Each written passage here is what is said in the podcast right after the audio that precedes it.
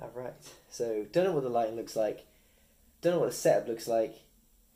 Don't know what angle this is going to be like. But we will just get started. So, welcome to Weekly Endeavours Part 3. Um, I only have a couple of things that I want to touch on this week because I was actually in Krakow for the weekend, which is very good. Also, I've come across a couple of documents that I think would be really handy um, for everyone just as resources. Uh, so I will link them in next weekly endeavour because I actually need to read them before I show you anything. Otherwise, that's totally pointless. Okay, so the first thing was um, I'm going to try and go through these as quick as possible. The first thing is that a very good friend of mine has started a group in um, Bristol, and he wanted to understand. Um, he gave me a little bit of feedback for Endeavour, saying that a lot of the things that I'm talking on are very industry focused and very um, top down, and I agree with him. Quite a lot of them are. Um, the way that I see things is, as a creative, you should take the information of the environment that you're in and the platforms that you're on, and understand that these are environments of which that you can play and work in, so you can maintain your creativity um, through these routes. So he's starting a new group in, in in Bristol, and he's done the first step of starting a new group. And I should do a bespoke video on that, where what he's doing is building um, building his audience from asking his friends and his family, and then um, and his close circles and his colleagues and anyone that he has immediate reach to. So the second step I said to him was that in order to expand outside of his circle, he needs to reach to people that don't know his values or what he's like or what his music is. And one of the easiest ways that we know is to play more gigs so that people can hear you. The audiences from the people that you're playing with merge together with yours, and then you can introduce yourself to new bands and new music. But this idea of cross pollinating audiences, I think we can do a little bit more creatively, and we don't just have to play relentless amounts of gigs in order to do it. I would say a better way of doing this is to, to make friends um, with brands and entities. One example is let's say that you're a group and you're playing a lot of pub gigs. Speak directly to a brand of beer that you really like and say, "I would like to represent you when we play around. Um, is there anything that we can we can have? Is that free T-shirts? Is that free beer? And any way that we can return that sponsorship and get some access on your socials, for example. So you're not looking for money, you're not landing all this big cash, but what you're doing is you're getting audiences and you're mixing them together.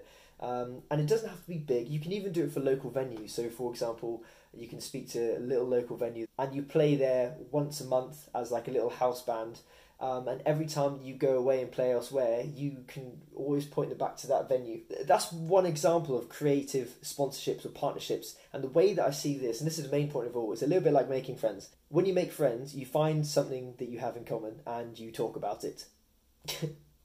that's that's it. Um, and it's just like sponsorships. You find out something that you have in common, and then you just discuss it. You discuss it in the ventures that you have. So the second thing that I'm going to be covering is this article I've seen on uh, on Forbes, which there's many articles on it. It's caffeine TV. So at the sidelines of a sports game, looks like Drake's manager and a venture capitalist decided to get talking and make friends, and they decided to collaborate their art together. And what they've done is create a streaming service. Isn't just for video games such as Twitch for streaming video games primarily. There's a lot of other things in there like the just chatting section. YouTube gaming, which as it says on the tin, even though that YouTube as a platform has lots of huge range of different assets. Uh, Netflix, which is TV series or films and very much orientated towards that level of content. What the Caffeine TV is trying to do is to create one platform that has as much of this varied content as possible, starting and including with a series by Drake of hip hop rap battles, I believe.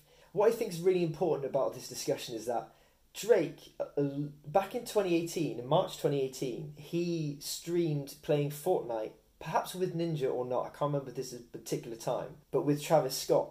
And they broke the Twitch streaming record for the amount of people watching a stream just because it was those two doing it. Now, the way that I see gaming and music in this context is the fact that the gaming industry is almost like a taboo from the early ages, uh, where your mum's saying you can't play, spend too long playing video games, um, but then yet there's so much attention towards it, and also there's a huge community. It's very much um, uh, the very accessible group of people that you play games with. However, music is very much inaccessible, and the scarcity and the deity-like presence of a celebrity is almost what makes it endearing. When people were enjoying Fortnite and it had a huge amount of trajectory already, from the fact that it had a narrative and it was free to play and it fit with all the models.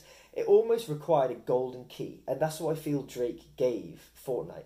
It was able to give permission to the gamers that were originally reluctant to play Fortnite and say, I'm granting you permission from the music industry, an inaccessible, scarce series of um, collection of values. I'm giving you the golden key to say it's okay to play Fortnite. And after then, I think that traction snowballed, really, really snowballed. That to me, I think, was the game changer. Drake already has a. Oh, let's have a look. Oh, there we go. Okay, I found it. Um, good prep work, Kenny. Nailed it. Drake now owns an esports brand called 100 Thieves.